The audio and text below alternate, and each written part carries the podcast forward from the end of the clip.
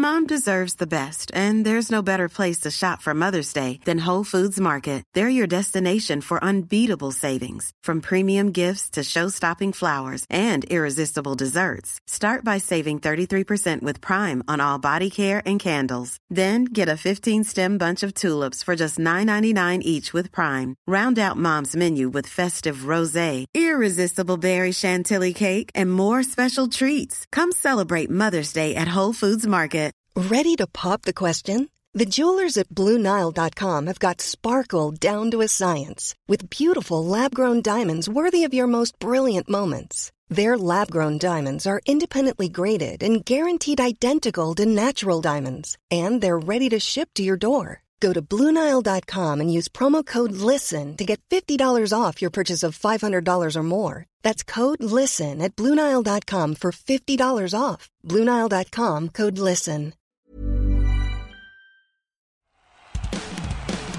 Hey everybody, I'm John Cena. Hey, it's professional wrestler Colt Boom Boom Cabana. It's Kyle O'Reilly. Matt Riddle, the King of Rose. Hey, I'm Double J, Jeff Jarrett. I'm Rocky Asuka Romero. Support WrestleTalk. Support WrestleTalk, home of Luke Owen. Support WrestleTalk. Whatever WrestleTalk is and whoever Luke Owen is, quote the Raven, nevermore. Support WrestleTalk. Do it, bro. But you really should support WrestleTalk, and you should follow them and subscribe right now. Ollie told me to say this, so I guess it's okay. Support Ollie. Support Luke. Support WrestleTalk. Make sure you watch and listen to WrestleTalk. Or better yet, take just a moment, stop what you're doing, and bask in their glory. Do us all a favor and subscribe. Congratulations, you got here. Now subscribe and support. Thanks. Hello and welcome to the Wrestle Ramble podcast. I am Luke Owen and I'm joined by housemate Simon Longden. Hello. Hey man. How's it going? Very well my friend, how are you? Tired. Tired? Why are you tired? I really just couldn't sleep last night. Yeah, you said you were like, even though you went to bed at a reasonable hour. By the way, what's a reasonable hour for you? For me, it's midnight. Oh God, you youngsters. That's when I normally, maybe I'll go to, I actually get in bed earlier than that, but then I just sit up and watch it. Not every time. No, sometimes 2 in the morning. Yeah. It's never been more than 24 hours. Since birth. No, I mean, because like me and my wife, we're like, usually 9 o'clock is in bed. Ideally asleep by 10. Sometimes we'll go to bed at 10, but then it's like, we need to be asleep now. Well, see, the issue I've got at the minute is that, so, as everyone, Laurie Blake is currently away, who is my legitimate housemate. Yeah. Which is why he's not on this episode. My girlfriend is currently also away on holiday. So, a couple of my friends are also on holiday. My family have just gone on holiday. Are you trying to say that everyone's just decided to leave? So, literally, apart from you lot, everyone in my life has just abandoned it. And honestly, I've gone essentially feral. The flat is trashed. You said to me that Fakador and his girlfriend had gone away for the weekend and brought back food from the weekend they had away. Yes, and left it in the house. They had chocolates and beer, which is now all gone. They were gone for like 2 nights. And, well, I guess I'll have those, I guess. Yeah. No dinner, just beer and sweets. Celebrations. Yeah. The cornerstone of any nutritious dinner. But they did put them in the fridge, which I think is heinous. Which I don't mind.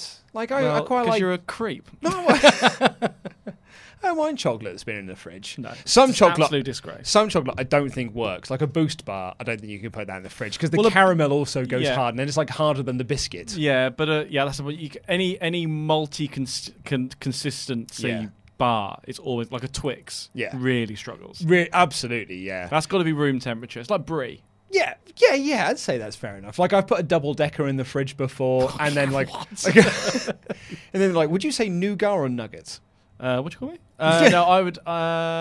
nougat. Yeah, I'd said a nougat as well. I once had an ex-girlfriend who just, like... Nugget is chicken nugget. Well, that's what she swore on her life it was nuggets, and I was like, that's nougat. There was someone... it's French, I think. Yeah. Well, it's... I didn't hear someone once say nougat. Nougat, which I just thought was wild. Sounds like a place in America. Oh, he's from Nougat, New Jersey. Okay, let's have a quick look. Nougat. Not sure I spelled nougat right. N-O-U-G-A-T. G-A-T, yeah. Which is why I suppose some people might think it's spelled nougat. How do you say? You're going to get the... How to say... Siri. Oh, you got a... I haven't got that, mate. I'm not that advanced. Yeah, nougat. It says N-O-O-G-A-A. N-O-O? Yeah. N-O-O is a new. I thought it was N-O-U. Well, no, not to spell, to say. Like if you were spelling it phonetically... If you're spelling it phonetically, you would do N-O-O-G-A-A. Nougat. Yeah, okay. Nougat. Okay, so there you go. Well, that's that cleared up. Thank God. One less debate for the podcast. Yeah, so are we done? Yeah, well, here comes the show now. Yeah. We have got this email in from Jesse, who sent in a potpourri of emails. And he starts off... potpourri of emails? A potpourri of emails is when people send in sort of like a cornucopia of different things. So he sent in a Get Better and a Rusev Hey, I Believe. So he says, hello everyone at WrestleTalk except Andy Datz and screw you, Blake Ham. I've got a bit of a mixed bag of emails for you guys. So let me start by saying sorry for the long email. Feel free to read out over multiple podcasts if you need to. So let's start with a Get Better. I emailed you guys a little while back about a Get Better that I was overweight and unhappy with how I looked. I said I would begin with walking while playing Pokemon Go. By the way, I'm actually the one that caused the whole, quote, walking isn't exercise thing, because it was my email Ollie was responding to when he was first said that, so I'm glad I caused a running gag. I like how he said running gag, not a walking gag. Very good. Very good. Sure, that was unintentional. Anyway, back to the Get Better. I really do wish I could tell you guys now that after all this time, I've gotten the weight off and I'm fit and healthy and beginning wrestling training, but that unfortunately isn't true.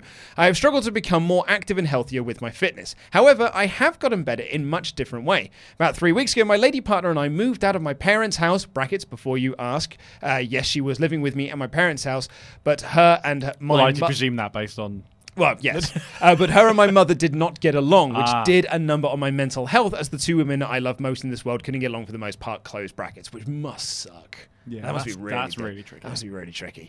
But now we are settled into a little unit. We have two beautiful little kittens named Gypsy and Charla. Yes, it is a Black Panther reference, or T'Challa, I should say, really, isn't it?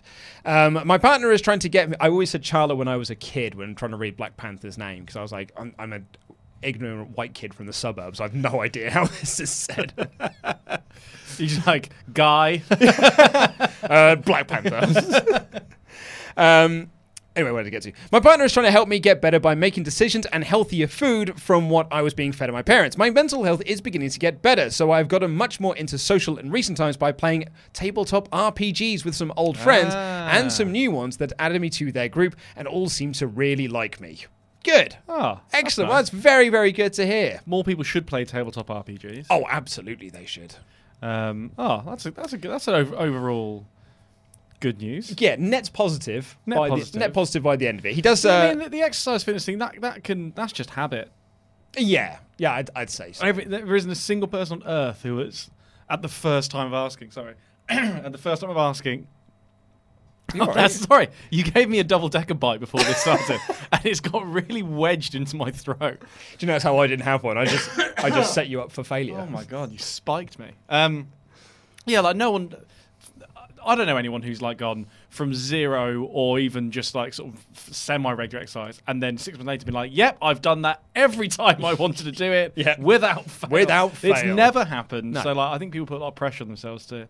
Because also that's like, you know when like Mark Wahlberg did that thing of like, "Oh, his I get over to it." It's like, yeah, well, of course you do because you're Mark Wahlberg. Yeah, everyone else has got a job, a real job hours, exactly. Of which you can't spend in the gym or praying. I can't get up at 2:30 in the morning to go to the gym, Mark. It's mad. So I think there's a lot of sort of crisscrossing and difficult information out there. I think really it's just habit, and that's it. Don't get down on yourself just because you didn't do it for like a couple of days or a week. Like you just just build it up.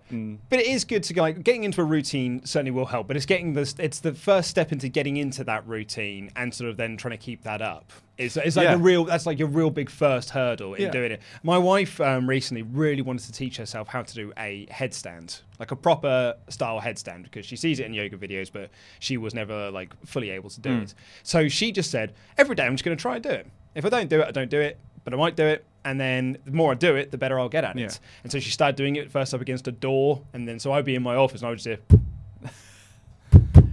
And it is a shame she's paralysed, but it was worth the attempt. And so she was doing these headstands against the door, but now she can do them. Oh, really? Without door assistance. She did it at home on her own for the first time and then said, do you want to watch me do it? And I said, absolutely, I do. So she got into the middle of the room and she went to do it. And then I could see her toppling over towards the TV and I was too slow to ever go, no! Someone said, if the house is on fire, what do you say? You push her out the way and grab the TV. Move! Move, woman! Be the right way up. We've got to go. But, you know, full credit to her. She's managed to do it. That's so really good. They're really, really hard.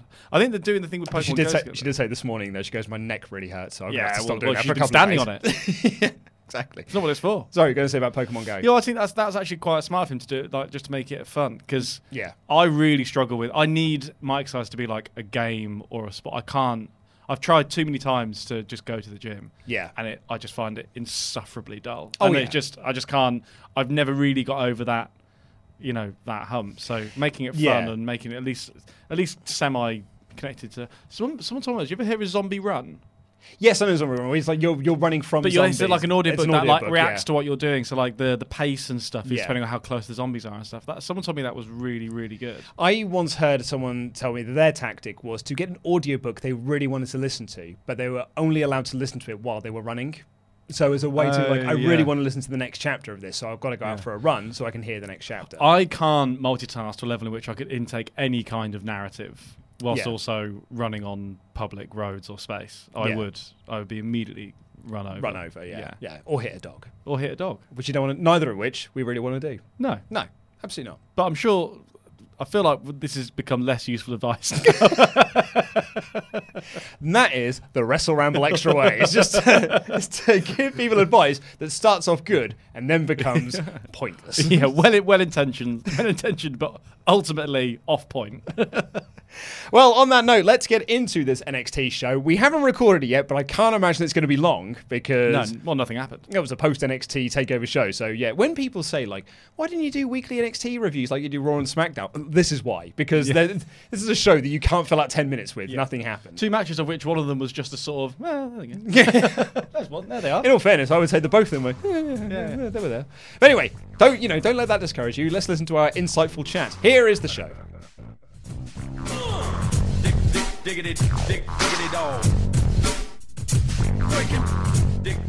I am going to hold these sorts of episodes, this and last week's episode, as sort of examples when people go like, why don't you do an NXT review like you do Raw and SmackDown in 10 minutes? It was like, well, this is why, because there's borderline nothing to talk about. Yeah. The actual show was only about it. I got through this one very quickly. Yeah. Oh, video package. Skip 10. Forward 10, forward 10, forward 10, forward 10. Get to the point. But we're going to talk about the main event, which was the finals of the NXT Breakout Star, or whatever it was called, Breakout Tournament, where they had 8 new faces show up, and they all competed in this tournament, where the winner was going to get a title shot at the end of it, a title shot of their choosing. And it came down to Jordan Miles versus Cameron Grimes, which I think... in hindsight, I'm not sure if it was the best two to end on. Grimes, I think... I love Cameron Grimes. I think Trevor Lee's awesome. Yeah. Really awesome. But Jordan Miles, I don't... like. The ACH is a great wrestler. He really is. But this Jordan Miles character, I don't think is connecting with fans at all. No, he's kind of become quite just genero wrestler guy. Yeah. He's been saddled with the Apollo Crews gimmick of just like, just go out there and smile, mate. Your smile's lovely. Yeah. So go out there and smile. And there is also a slightly uncomfortable element that happened particularly with Apollo Crews where all they talk about is the athleticism of some of the basically the black wrestlers. Yeah. And whereas without really giving them much character. And I think it's a shame because ACH was really cool. Really, really cool. And like this, I mean, and he came out to no reaction whatsoever. I mean, granted, neither did Cameron Grimes. Which is a shame. Which I think is a shame, but it also kind of highlights that maybe this tournament didn't really work in the way that they wanted to do. It doesn't feel like Jordan Miles has come out of this as the breakout star of this tournament. I think that guys like Garza got over much better than Miles did, or the Cameron Grimes did. Do you think there's something now because NXT is so established in its location now?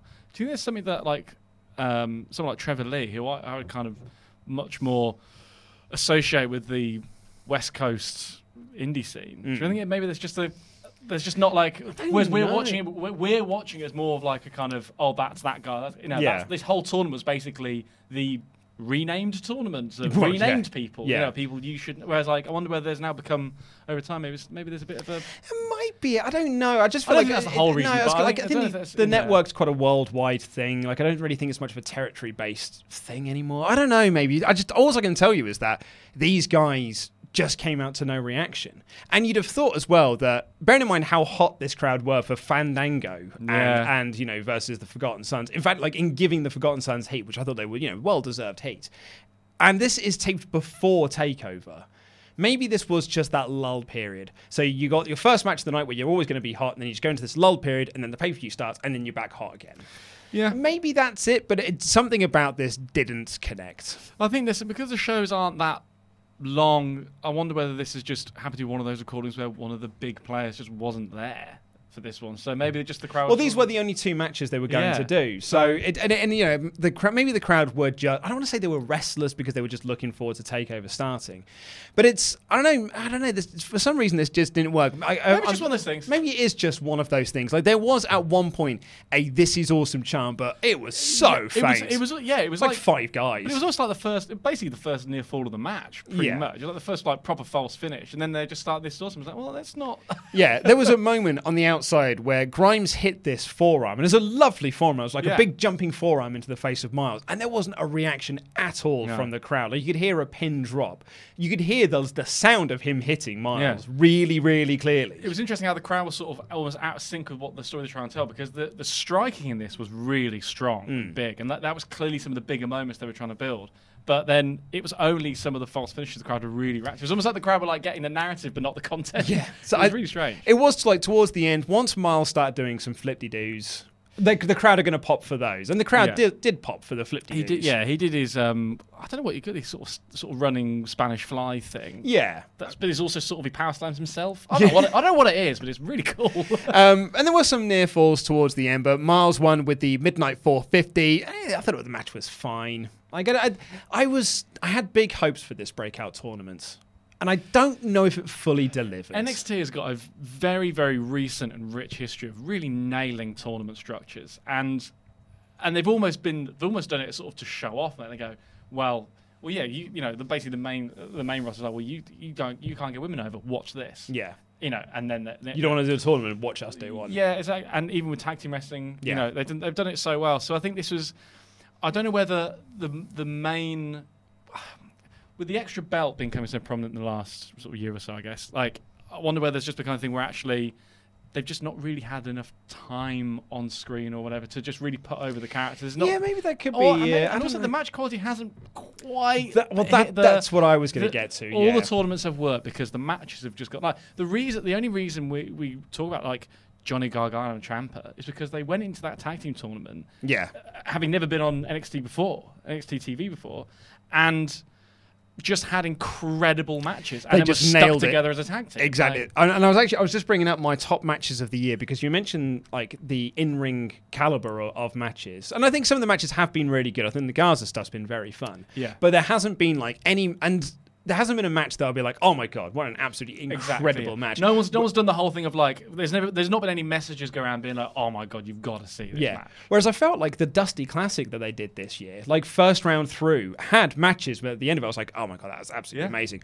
And I think the one that's why I'm bringing up my top matches of the year, because I'm pretty sure it was Black and Ricochet versus the European Union of Fabi Nika and Marcel Bartel. That was absolutely awesome. Like, me and Laurie were like raving about that match. And I think when they did Black and Ricochet versus DIY, like, it was just amazing bell-to-bell stuff. Yeah. And I don't think this tournament has had that amazing bell-to-bell match. No. Is it also in a sort of broader sense an issue that NXT is having right now? Because they are clearly in a transitional phase in a broad sense. And a lot of people they brought on are more experienced, slightly they're not old, but like they're older than perhaps some of the talent they were looking for 2 years ago.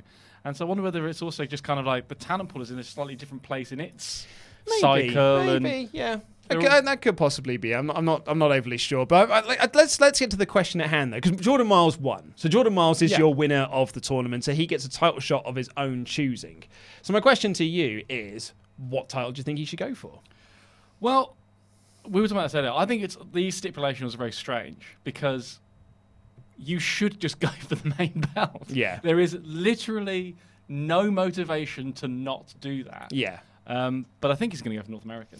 The North American seems the one that makes the most sense. But for my money, I would like to see him go for the NXT Championship. Yeah. I'd like to see him challenge Adam Cole to a match.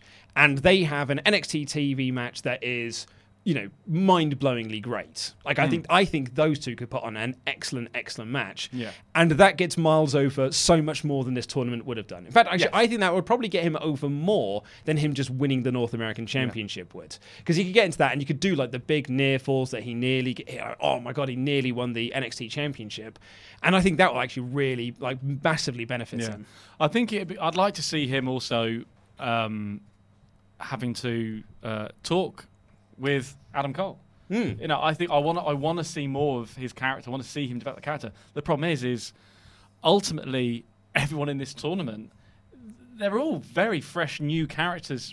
These are experienced wrestlers who've been a certain person. And obviously, it's not like they've turned around and made him a clown. No. But it is a new character, and he's still trying to get that character over. So it is a not quite developed character the kind of character should be launched into the main title picture. Yeah, I'm sure. Unless they do one of these things where he goes for it, a tangential thing happens, and he gets sidelined by that for a while. Ultimately, still with the prize of. Yeah. So this is one that's sort of double. Yeah, like a double hop. Yeah. I'd like to see if he was going to challenge Cole and they were going to do it as a TV match, which I think is the best option. For me personally, I think it's the best option. I would do it like you announce it's going to happen in 4 weeks' time. And then you spend those next 4 weeks building up Miles versus Cole as a mini feud to make this match feel big and important. Don't just say, I'm going to face Adam Cole and it's happening next week. I want to see some angles to kind of build some intrigue into this match. Miles wiping out the other three members of the Undisputed Era. Not to take them out of the match, but you'll never beat Adam Cole. But mate, I just beat up all three of your mates. I am going to come for you. I am going to win this tournament. I'm going to win this championship, rather. And the good thing about the setup of having the Undisputed Era is you can all they've almost got an inbuilt sort of way of putting someone over, because you can just run the gauntlet of the Undisputed Era over the course of a few weeks. Yeah. As if Adam Cole's the big boss. That's it. Yeah, exactly. Just start that sort of thing, which I know other wrestlers have sort of done, but there's always been a lot more kind of emotive stuff going on there. I call out the idea of just doing a straight up, I just am better. Yeah. And we're just going to have almost a sort of pure, I'm just better than you, so we're going to have a fight. Yeah, totally, yeah. And when they do that, or if they do that, I should say, rather than when. If they did do that sort of thing, I'd love to see it be that he doesn't just get shock roll-ups over the Undisputed Era. He actually pins them clean and to just put him over that extra degree. Yeah, I think so. I think there's a lot of upside with Miles. I do like him. I don't think that his gimmick is really connecting, which is why I think putting him into a 4-week feud with the Undisputed Era might be a way to sort of elevate him and sort of bring some character out. Yeah, I just think whoever was going to win this tournament, they were going to be at a slight disadvantage because ultimately they are a new character. So it's just always going to be, unless someone was literally a breakout where it just clicks straight away. But that's so rare. And to be honest, doesn't actually happen. Yeah, quite. No. These things do take time. So I think I'd like to see that kind of. I don't want to still be talking about this feud in necessarily 6 months. No, absolutely not. But like I said, as a way to establish him in NXT, and so would you have Cole? You'd still have Cole go over? Oh yeah, totally. I'd still have Cole. Yeah. I don't think you want to be putting Miles in the NXT Championship. That's what I mean. But I think you can put him over in defeat. Yeah, and I think that would be the quickest way to get him over, and also make Cole look strong. Yeah, exactly. Yeah, give him a good title defense, like a really strong title defense. Gets both guys over, and that'd be the way I'd do it. I would also actually quite like from an Adam Cole defense for it to be more of a dastardly win as well. I think this is a good opportunity to do that, because at the minute there's been a lot of just I know particularly like Meltzer and Brian Adams said that they thought it was slightly overindulgent their match, but actually a lot of Cole's defenses have been. Him on his own, and being very sure, I'm doing this on my own. There's not been a lot of... So actually, this is a good opportunity to actually use the Undisputed Era, to actually now... They've done a lot of stuff, they've been trying to do the clean sweep and all that kind of... Let's maybe have them do a bit of a come back together and a bit of teaming up and just a bit of dastardly heels. Just remind everyone that they are heels. Yeah, to be honest, I've got to say, like, on the subject of the Undisputed Era, we'll come onto it a little bit when we do the main review, I suppose. But I felt like that whole clean sweep storyline that they've been telling, and it feels like they've been telling now all through, like, you know, throughout this year, has either got to happen or they've got to stop teasing it, because I'm actually genuinely shocked it didn't happen. I just thought it was ready. It was just so. Yeah, I'm in agreement with you, because it's just like, if I'm Adam Cole in kayfabe, I'm chewing out these guys. Oh, 100%. Like you would be, because they failed and you succeeded. Yeah. So you should be chewing them out. There should be some sort of problem within the group. Yeah. I don't want to see problems within the group, but I feel like the booking with NXT this year has been so all over the show in some places. It feels like they've just been dropping storylines, starting them, dropping them, and well, the whole thing, because it was like Cole and Roddy had a bit of a thing for like. Two weeks, yeah, and then it just kind of went away again. That was, I kind of thought that was all going towards the.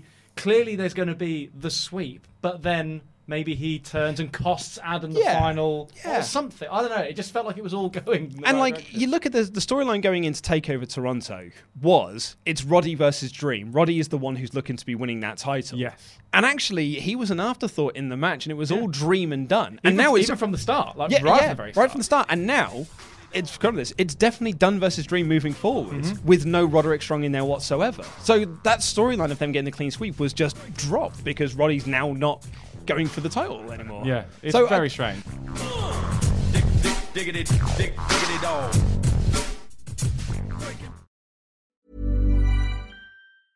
When you're ready to pop the question, the last thing you want to do is second guess the ring. At BlueNile.com, you can design a one-of-a-kind ring with the ease and convenience of shopping online. Choose your diamond and setting. When you find the one, you'll get it delivered right to your door. Go to BlueNile.com and use promo code LISTEN to get $50 off your purchase of $500 or more. That's code LISTEN at BlueNile.com for $50 off your purchase.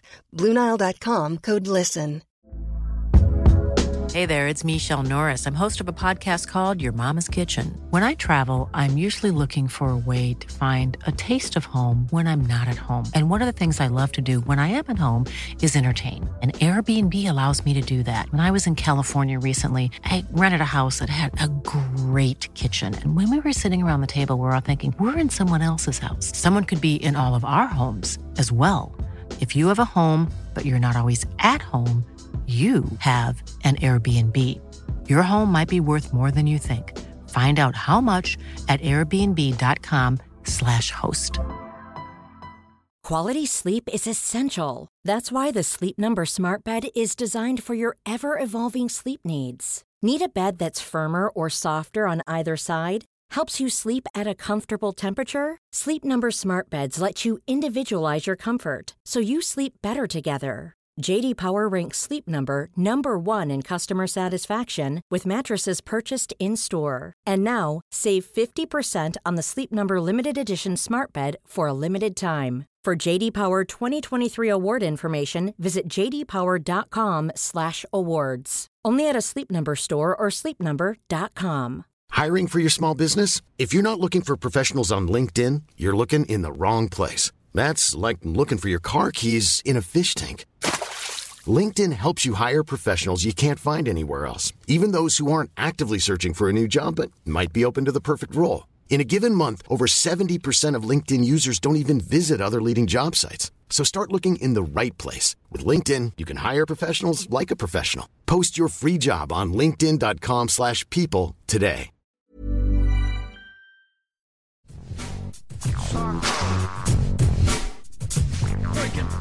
We've got to do some Patreon shout-outs. And we weren't told to do them by anyone. In the podcast, this will be seamless. And head on over to patreon.com/WrestleTalk. And at the $25 and above level, you will get your name read out on this show by these three very handsome men. Just like these people will. Brett, the Hitman, Matthew Williams. And you get your own round of applause, you cheap pop. Killer Chris Phillips. Yes, nice. Infinite Crisis, Chris Jenkins. Yeah, lovely. Switchblade, Courtney Summers. Woo, yeah. Dive, Dylan Kishita. That's .. dive. Oh, sorry. .. dive, you know the meme. It's a Randy Orton thing. Oh, that thing. Sorry. They drew first blood, not me. Grace Rambo. You sold out, Jake Sellers. Woo. Yeah, nice. Very sold out. Me? Yep. Jonathan, the headmaster, headman. He's getting it. Hell yeah, he's getting there eventually. John Santos, little helper. I like it. Yes, I like it. Probably better than Kyle, Philip O'Reilly. Nice. It's a tall order. Cool like a summer's breeze, Chris Summerfield. Hey! And finally, Nate Dropsurney. Thank you, Nate. Thank you, everyone. Before we do so, let's go over to Chopper Pete Quinnell, who's got some super chats. Indeed, I do. We are going to start off with Tim Arndt. He says, I know that this is the NXT review and all, but can we please just talk about The Fiend? Do you know what? It's so funny. You said this to me.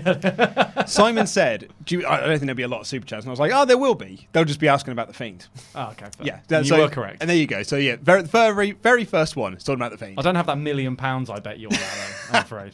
Dang it. Yeah.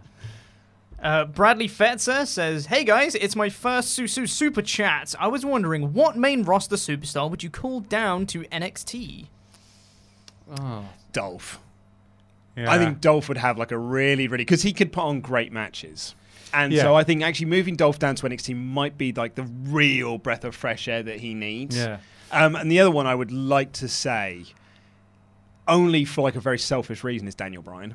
Because like Daniel Bryan going down there as like this huge megastar and then having the incredible matches that he would have with the likes of Cole and the rest of the Undisputed Era and Kushida and all these guys. I think it'd be amazing. There's a perfect world in which actually what you, the kind of guys who you want to go back down again, it needs to be a full cycle. Mm. So people need to kind of get a bit old and a bit over the hill and then come back around and put over people in NXT. Yeah. But the problem is everyone who's that old is in the main event. Yeah. Half the time. Well, maybe Finn Balor's a good shout then. I think Finn Balor would be a good shout. He needs a big reset. Mm-hmm. I've got strong feelings about the demon thing anyway. You do.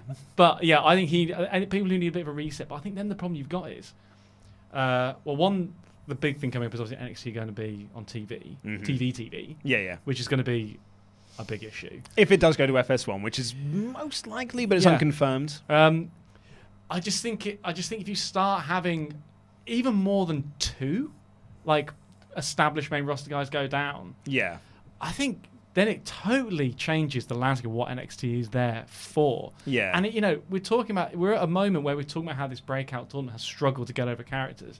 If they're going to start fighting for airtime with Finn Balor, AJ Styles, whoever else has been kind of rumored to be going to there, at least in some part. Well, then I think that's going to be a tricky situation to kind of book themselves around. Yeah, I'd agree with that one. What else we got, Pete? We got one from Bucky the Ace Ventura who says, Angel Garza should have won. Yeah, no, I could go with that. Yeah. I thought he was a great character. Really, really good. And that was a character that actually really... I mean, it connected in Full Sail, I suppose, so you could make the argument it might not have connected with the Toronto crowd. But I think he's that good, he probably would have done. Yeah, and I think also he's the one who is the literal breakout in the sense that I think he's kind of secured himself a real... Yeah. spot there now. And I think we'll definitely see him very nearly in the future. And totally, yeah. Ryan B. Bad says, no one smiles like Jordan Miles, unless your name is Apollo, Balor, Ronda, Sammy, Bobby Roode. Yeah, that's pretty much it. Vince likes a smile. Maybe, and that's passed on to Triple H, apparently. He also likes a guy that smiles. I mean, Andrade... The whole reason that Andrade doesn't wear his mask anymore is because Triple H said in an interview, "Is like, have you seen how handsome he is? Why would you put that under a mask? His smile is amazing." Well, Charlotte seems to think so. Well, Charlotte certainly does seem to think so. I mean, strange reason not. My argument would be because masks sell merchandise. Like you could sell a lot. Well, you can sell braces. Look, remember braces and little fedoras, or his PewDiePie fist thing on his knee. Samad Ali says, hey, I got my A-level results and I managed to get into the uni I wanted to, so I just wanted to say thank you guys for helping me through the stress. Well, you did better than I did. I did better than I did as well. I got my A-level results. I ran into a friend of mine and told him what I got, and he was like, oh, so you didn't get into university. And then I was like, no, I did. He's like, oh, yeah, you went to Portsmouth. I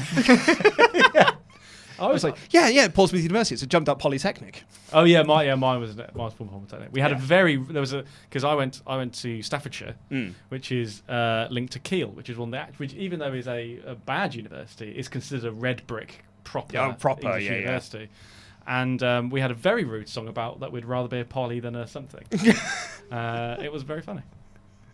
enjoy university. Yeah, congratulations. Congrats. Ryan Kester said, there's little about Miles to really keep my attention. I've had my fill of smiling baby faces that finish with a 450. Yeah, exactly. And that's the thing. He needs a better finisher than the 450.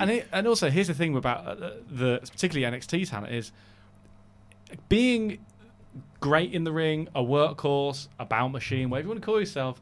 That's not unique. No, it's not. They're all good, and you know, and there are better wrestlers even than him. Pretty much. So that's such a tough gimmick to get over. Like, I just don't. Well, it's not a gimmick anymore. Yeah, you've got to be something more than that. And yeah, I think that is part of the reason why the sort of white-meat baby faces like that are really struggling to get over because that's just everyone's having great matches. Yeah, all totally. Yeah. Roman and Buddy had a good match. You want to put that little caveat there. But yeah, they're happening all over the place. So that's just not enough, I don't think, I don't think it's enough. We got one from Adam Pearson, who says, your predictions for the next TakeOver card, which is War Games. It is going to be War Games. War Games, which is in November. And do you know what? I don't want to see Undisputed Era in the cage.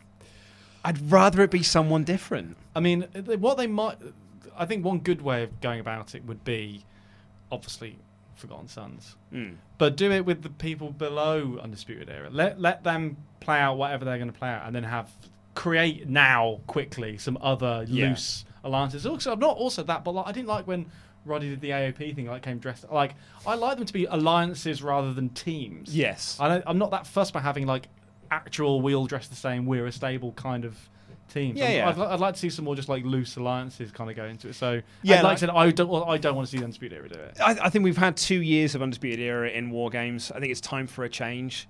If I was fantasy booking this, because I quite like having a team in there, but a team of babyface going against them. Put Imperium in there. Bring them over from NXT UK. Have Walter and his cronies in there.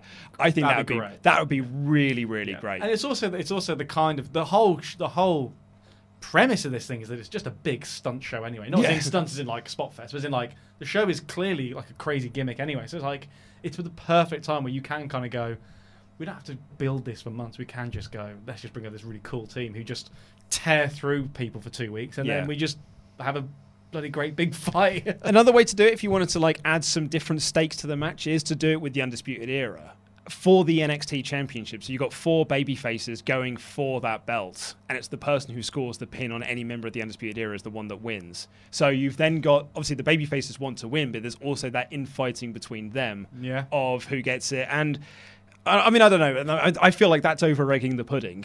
But it is, it's certainly a possibility if you do want to have Undisputed Era in there. Have they got enough top female talent to do a women's one? A women's one would be absolutely stunning. That'd be great. I think they could quite quickly cobble together some alliances because they do kind of exist already. Yeah. You could, obviously with Io Shirai, she can clearly put together her just killer heel team. Yeah. I don't know. I think I would actually like to. I think that would just freshen up a little bit. That would freshen up absolutely. And I suppose you got Baszler with Duke and Shafir. Yeah, as the horsewomen. So there are things you can play off already. Yeah, you don't have to do it all from scratch. I think there's enough there. Bring in Ronda Rousey. Bring in Ronda. So you got then the 4 horsewomen, but rather than do it with Becky, Charlotte, Banks, and Bailey, you do it with Candice and Mia Yim and Dakota Kai because she's going to be coming back soon, and insert name here. Yeah. And finally, for now, before we get on with the rest of the show, we've got one from Tomo, who says, heart emoji, heart emoji, heart emoji. Love you all so much. Mate, get better soon, but I honestly, best of luck soon. Let's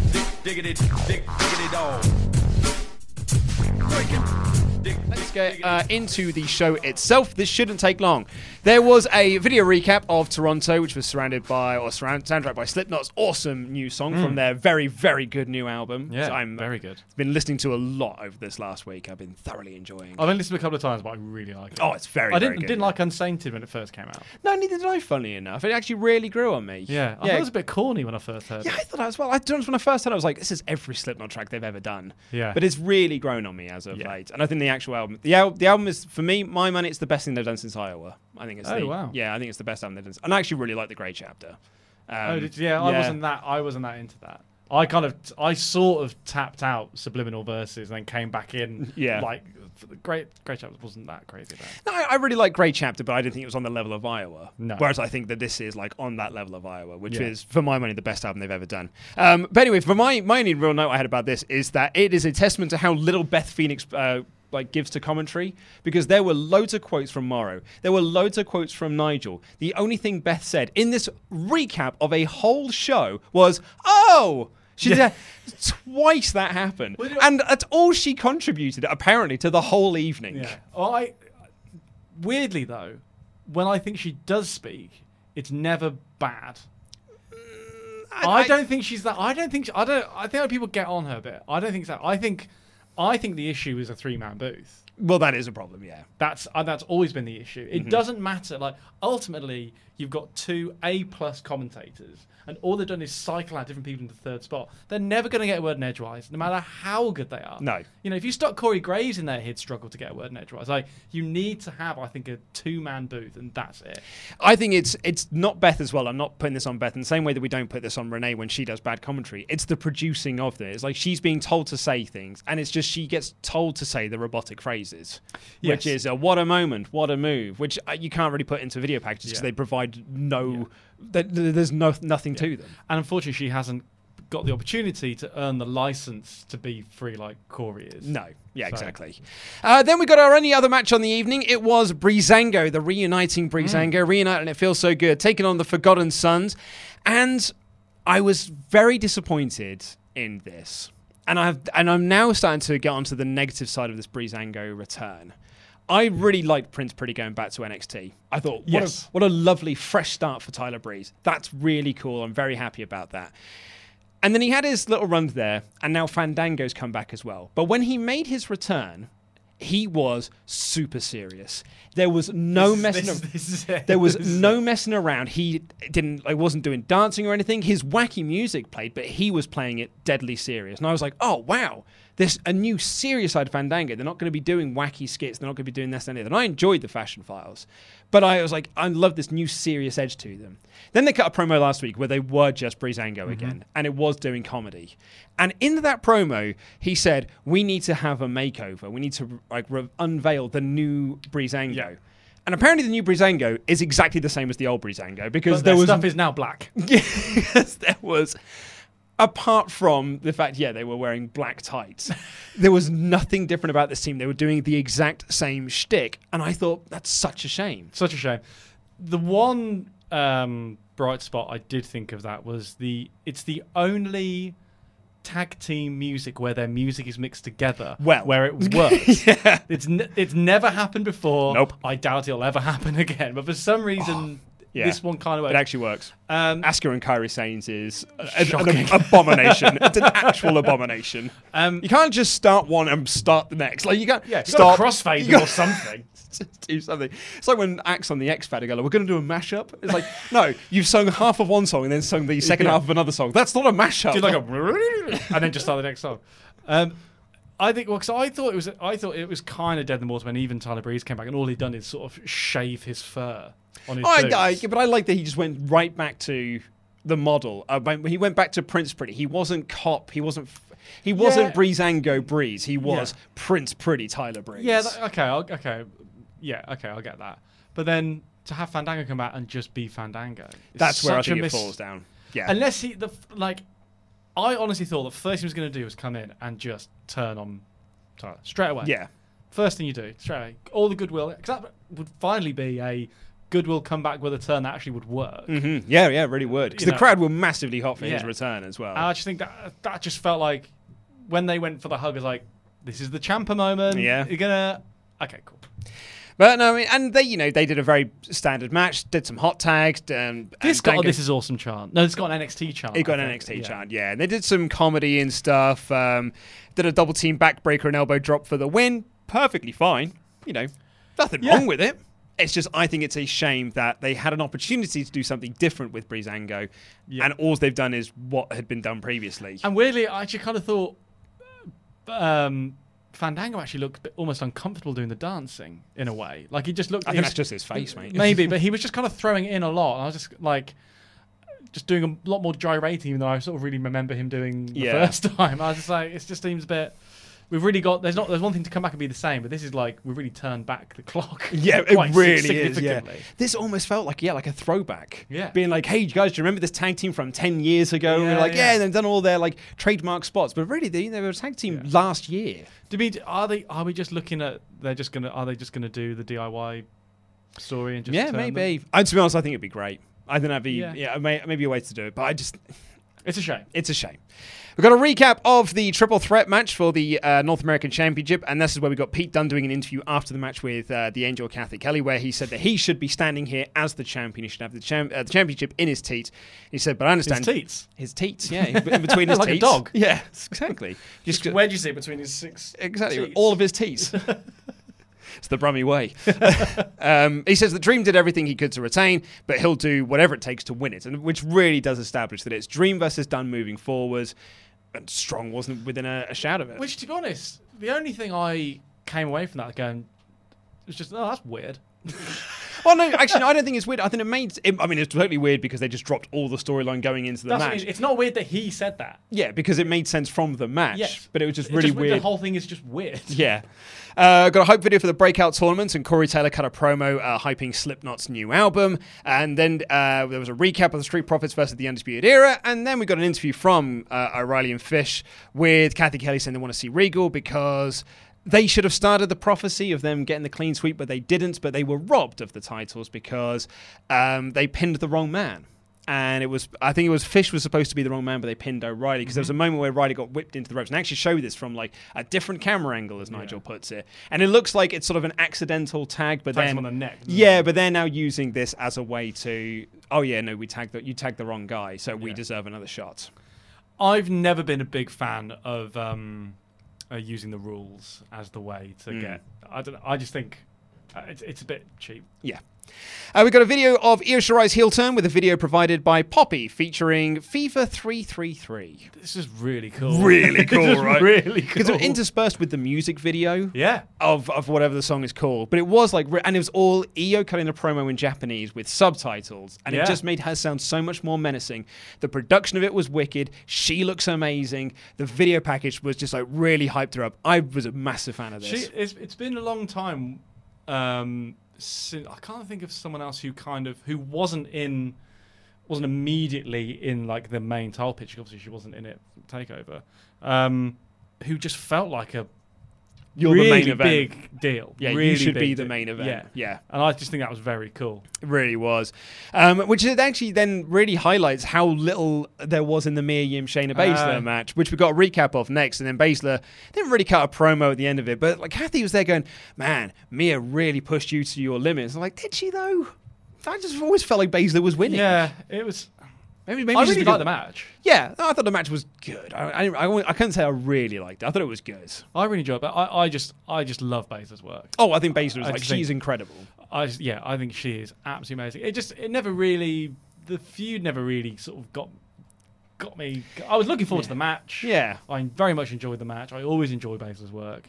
I'm enjoying how they're using because she's not the best sort of character promo, but. This is so real to her. She is a proper badass fighter, totally.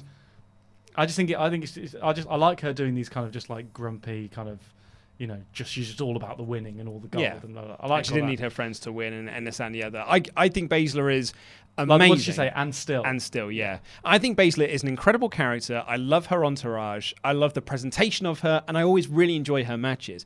I think the problem with Baszler is that she has yet to have that real defining feud. Yes, she hasn't had when you look back at the great women's champions of NXT.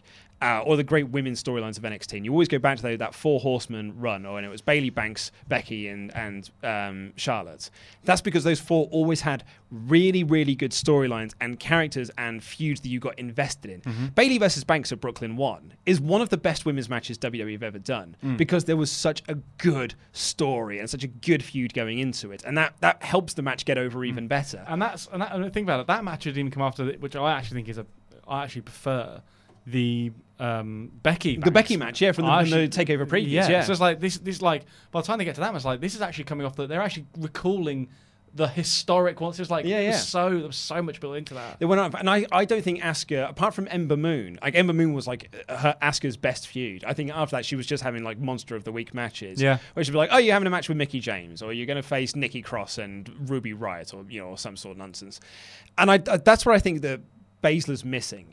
Yes. I think she's missed that real killer feud that people have massively got invested in. Because I think that the feuds that she's had thus far have just been people expecting her to lose the belt and then go up to the main roster.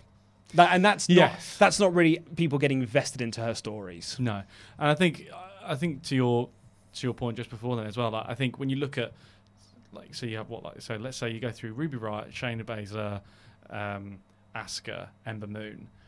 That is a short period of time where they've all at some point sort of at least cross paths in some way, you know, or at least sort of there's been some crossing between all of those in some like Venn diagram, like without ever really any of them hanging around long enough to really establish.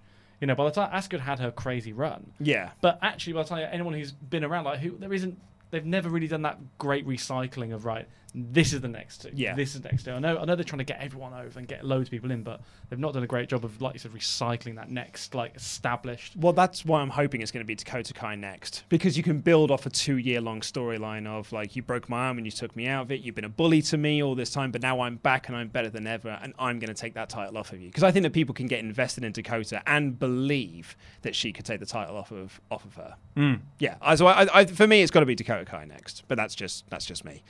We got a huge recap of Cole versus Gargano. This went on for about 20 minutes. Yeah. This took up a large chunk of the episode. Yeah, they're really telling us how great they think this match was. Yeah, and for my money, it was the second best match of. Yeah, no, I'm going to say it was the second best match of the three of the trilogy. I think the match that had Takeover 25 was head and shoulders the best match they had. Yeah, I think this. They've Gargano has done now. He's kind of in that.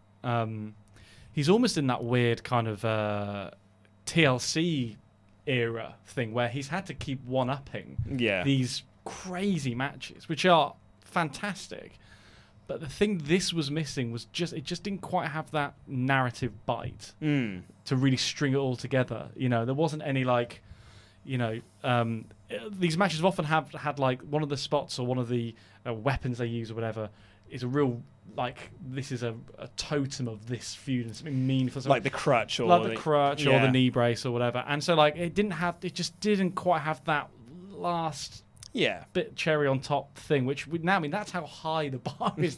This match is amazing. Yeah, that's it. It was a great match. And we were actually a bit like, well, I don't know, mate. It was all right, I guess. Yeah. And then very lastly, we got a recap of Matt Riddle and Killian Dane fighting at TakeOver Toronto, and they're going to have a match next week. And if I'm thinking like kayfabe-wise, I'm like, why didn't Regal make it a cage match or something? Clearly, these two guys just keep beating each other up in the aisle. Yeah. And so what makes you think this week is going to be any different? Yeah, I'm looking forward to this. I'm really looking forward to it, but it's going to be one of those things like... I'm nitpicking, and it's like if you're William Regal in a kayfabe world, you'd want to put some sort of stipulation around it. A falls count anywhere or something, so it doesn't matter that they're going to just brawl. But I am very much looking forward to it. I hope we actually get the proper match, because I'd like to see Killian Dane have his proper NXT return. Yeah, and I think they... Specifically, they can. I hope. You never know what chemistry is going to be like, but like I think they could have an incredible match. Yeah, I completely agree with you. And then we got the Jordan Miles Cameron Grimes match for the main event. Overall, I would say that it was a solid. I don't know. The two matches were fine. Like, it was okay. They were fine. Video packages were very good, but that's WWE's video editing department. They're excellent. Yeah, I thought it was a bit of a shame that the Dusty Trophy is basically like dragging around the Statue of Liberty, and then he just held up a clipboard. I thought that was a bit of a shame to not like. It didn't feel. You didn't. He was like, contract. Yes, and he was just holding a clipboard. like he was holding money in the bank. Yeah, I was hoping that someone were going to sort of do a bit more of a. Give it a bit more oomph. Yeah. Yeah. No, I agree with you actually. In fact, I think just one of my notes in that match was like, this match needs some oomph. Yeah. This needs more than a clipboard. Yeah.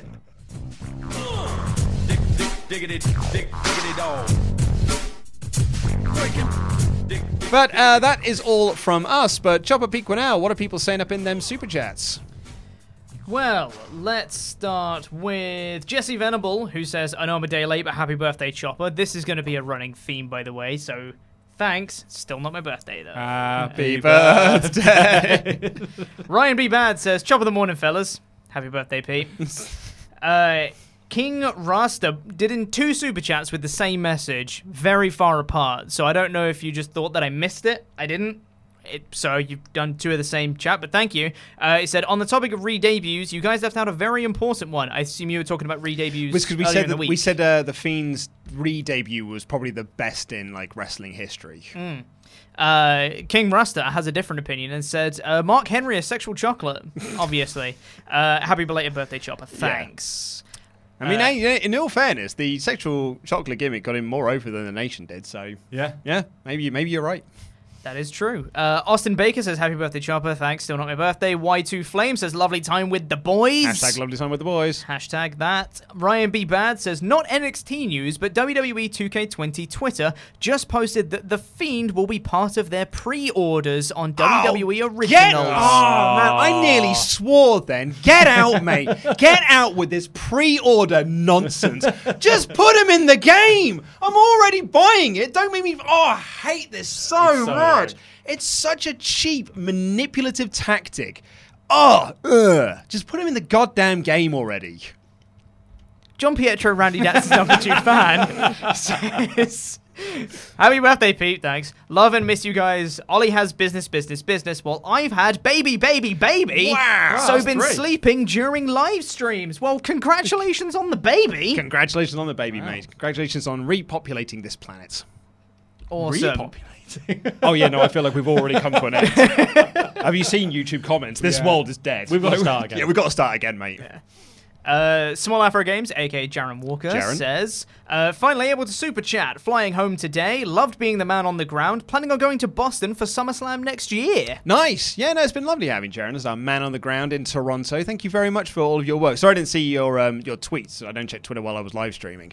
But he was sending us lots of really good photos, particularly like in how empty SmackDown was. And oh, really? Yeah. And it was one of those times where like people are cutting promos in the ring, but they're talking to no one because there's no one there. Yeah, they've shut them. They're even stopping the Raw loops, aren't they? They've cancelled a bunch of shows now, haven't they? Yeah, I think some of that's also to do with so they've cancelled a lot of house shows and they've cancelled loads in the European tour because of the Saudi show, and that's just things getting in the way.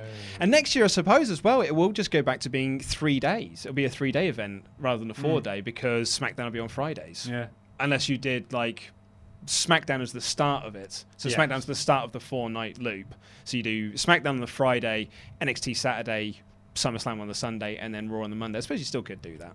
Yeah.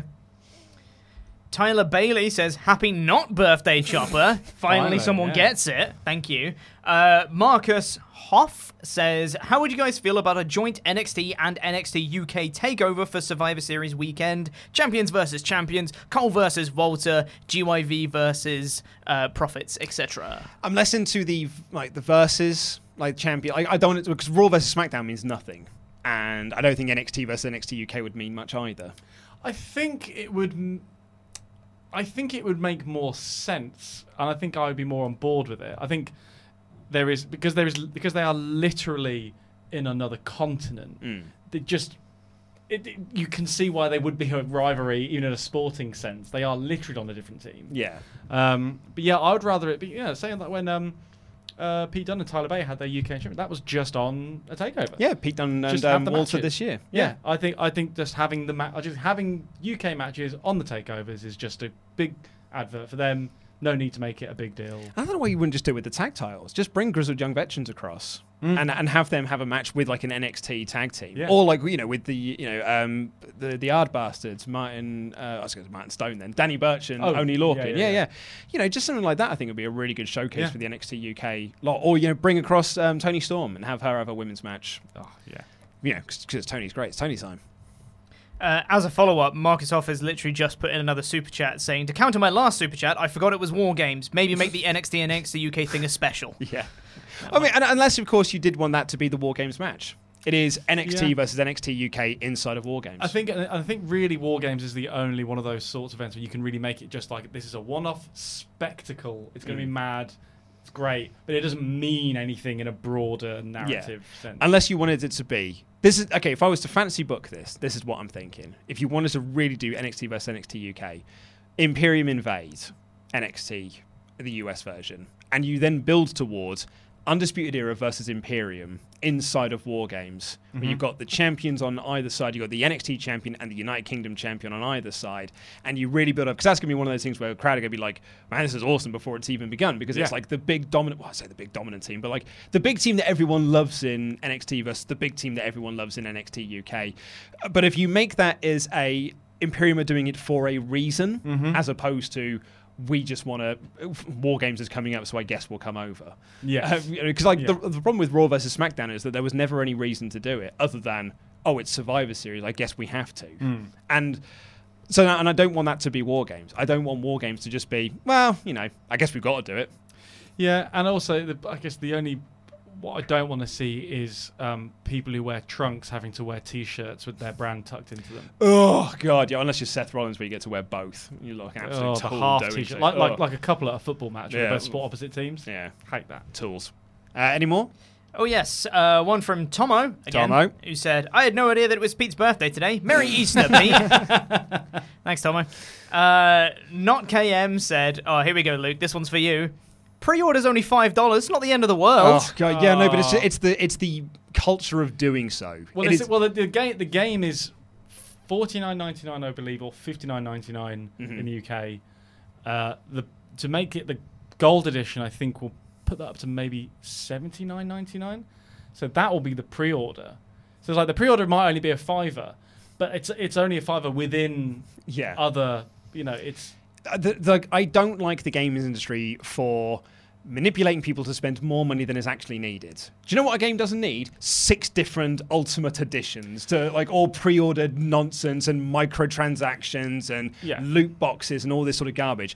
All I need is a game. I don't want you benching off or sidetracking other bits or putting bits over here behind another paywall for a game that I'm already buying. But also, particularly to The Fiend... Why are they making this distinction?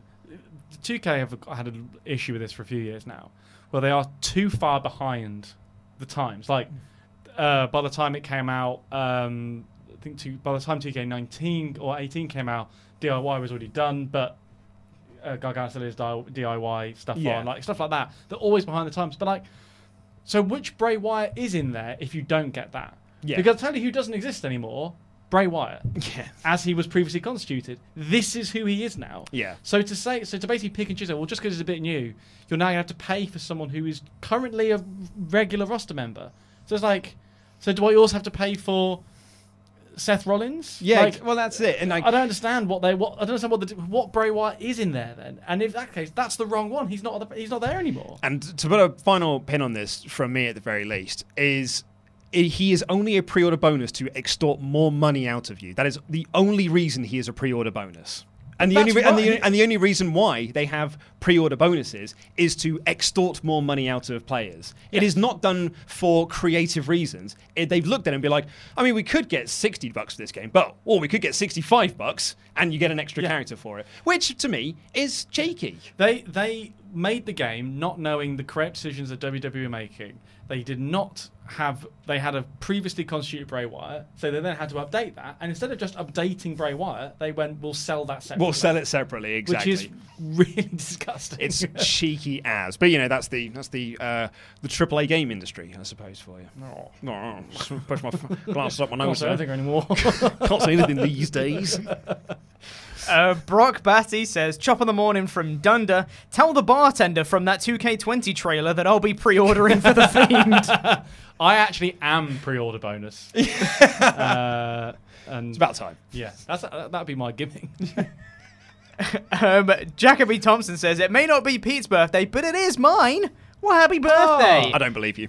Yeah. Don't believe anyone's birthdays anymore. Pete's forever lying about his birthday. I don't believe anyone anymore. Happy birthday. Dylan Grigsby says, my first super chat. How would you guys feel if Undisputed Era get their rematch at NXT taping with Street Profits getting their send-off from Full Sail, with Cole later cutting a promo saying the prophecy is complete, Undisputed Era turn on Roddy, and we get Roddy versus Cole? Yeah, good work. Yeah, that would work. Like it. John Marth finally says, can The Fiend outrun The Flash? Probably not, because he's not very quick. What a great question, because it's the age-old question of, like, can Superman outrun the Flash? But yeah, we just apparently... Well, it depends if the lights are on or off. Well, yeah, maybe. If the lights are off, the Fiend can move quick, isn't he? Really quick. Oh, yeah, super quick, yeah.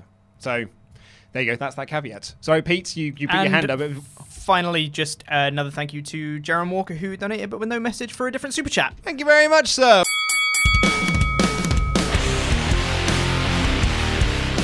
Justin Campbell has also emailed in with a potpourri email himself. He says, hello, Ollie, Luke, Laurie, Chopper Pete, housemate Simon, SoCal Val, but certainly not Andy. Stop rolling your R's. You're not the seventh Doctor, Sylvester McCoy Datsun. I have a potpourri of emails, but hopefully this one will be shorter than last time. It's still a fairly long email, but I think you've done very well. And actually, let's do on this 80% fact. Someone during the NXT podcast asked if people in the UK still use the word cash, and you guys responded with, of course. However, this did get me thinking about other slang terms for money. In the States, we often use the term bucks, sometimes when talking about money. My dad once told me that term comes from the fur trading days when people would trade with their native tribes and they would use buckskins, deerskins, for currency. So if you wanted to trade with someone for a horse, that would be 20 bucks. And the term just stuck. Wow. So that is an 80% fact. And there he says here, I was wondering if you guys knew the origin for the slang term, for your slang term for money, quid. So you do know the slang term, where that came from? You know what's annoying is someone did tell me once the etymology of quid, but I really can't remember it now. No. It must be, I think all slang to do with money is always comes back to some sort of previous or more primitive trade. Yeah. So it must be something to do with that. It was probably what Victorians called children. And they used to trade in children, and the term has just stuck. Yeah, they did. They did. How much to do my chimney? It's a couple of quid. Yeah. So you're saying it's just a mispronunciation of kid? Yes, there you go. It's a mispronunciation of quid. Give us a couple of kid even. Give us a couple of kids. Yeah, give us a couple of quids. And it sort of rolled from there. Right. It's probably done by the Brummies. Okay. And he's also got a Get Better update, which I'll quickly read out. Since I emailed you back in the spring about my weight, I have dropped 10 pounds, dropping from 324 pounds to 314. That's 146 kilos to 1462. I'm 6'1" tall, so thankfully I carry the weight well, but I already feel a huge difference. I did this mainly by cutting down on carbs and moving them to the, quote, sometimes food category. So Ollie is right on cutting down carbs, especially white carbs, and it will make a huge difference. I need to keep on working at it to start exercising more, but I feel like I'm off to a good start. Oh, well done. Well done you. The carbs thing's definitely a thing. I noticed it because I have suffered with various skin conditions in the past. Mm. And carbs are very bad for that because that's part of what makes your body swell slightly, which puts pressure on various things. Yeah. But that's actually really bad for your skin, I was told. So I cut down carbs from time. It actually really helped me as well. So it's actually a good health thing as well. But you shouldn't cut them out. I don't think everything should be balanced, isn't it? But I think we all probably eat too many of those carbs. Yeah. So that sounds. I had a lot of rice when we did the SummerSlam live stream. Basically, I ordered rice because we ordered Chinese, and I usually order rice because I share it with my wife. But Ollie had ordered noodles, so I had to have the whole rice to myself. Oh. And that was too much rice. That is too much rice. Yeah, it was quite delicious, though. I haven't had a Chinese takeaway for 2 years. Wow. Yeah. Specific.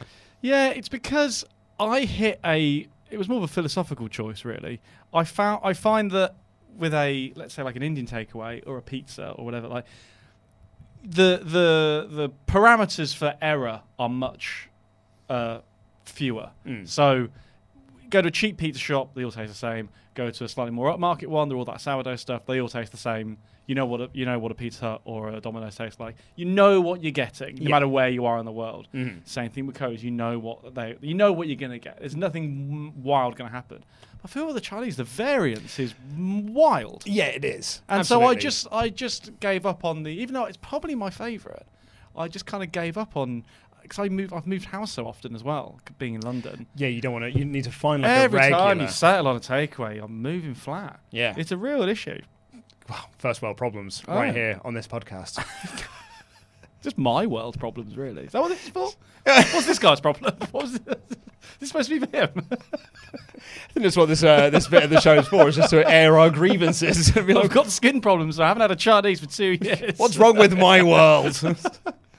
Right, well, we're going to call it a day there for this podcast. Thank you so much for listening. We are going to be back with the Saturday show. Myself and Ollie will be back to, I think we're going to talk about the King of the Ring and sort of go through the 16 competitors and sort of rank their chances of winning and what they could do should they win. So, yeah, we're going to be talking about that on the Saturday show. At least I think that's what we're talking about. Ollie's not here today, so I can't confirm that with him.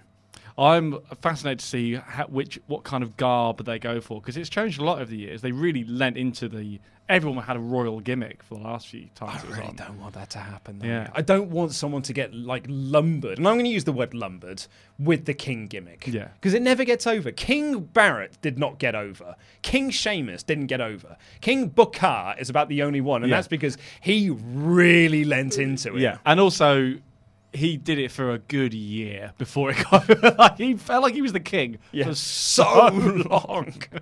And also, I don't think it was the best run the Booker T ever had. No. But it's better than his...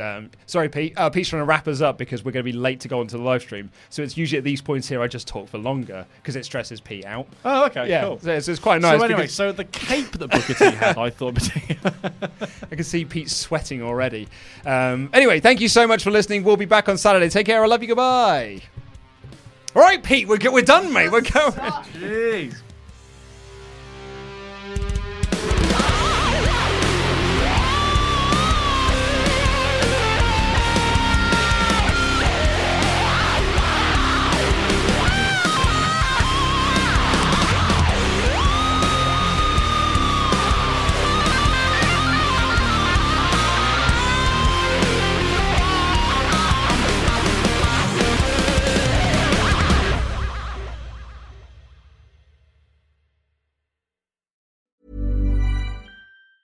Planning for your next trip?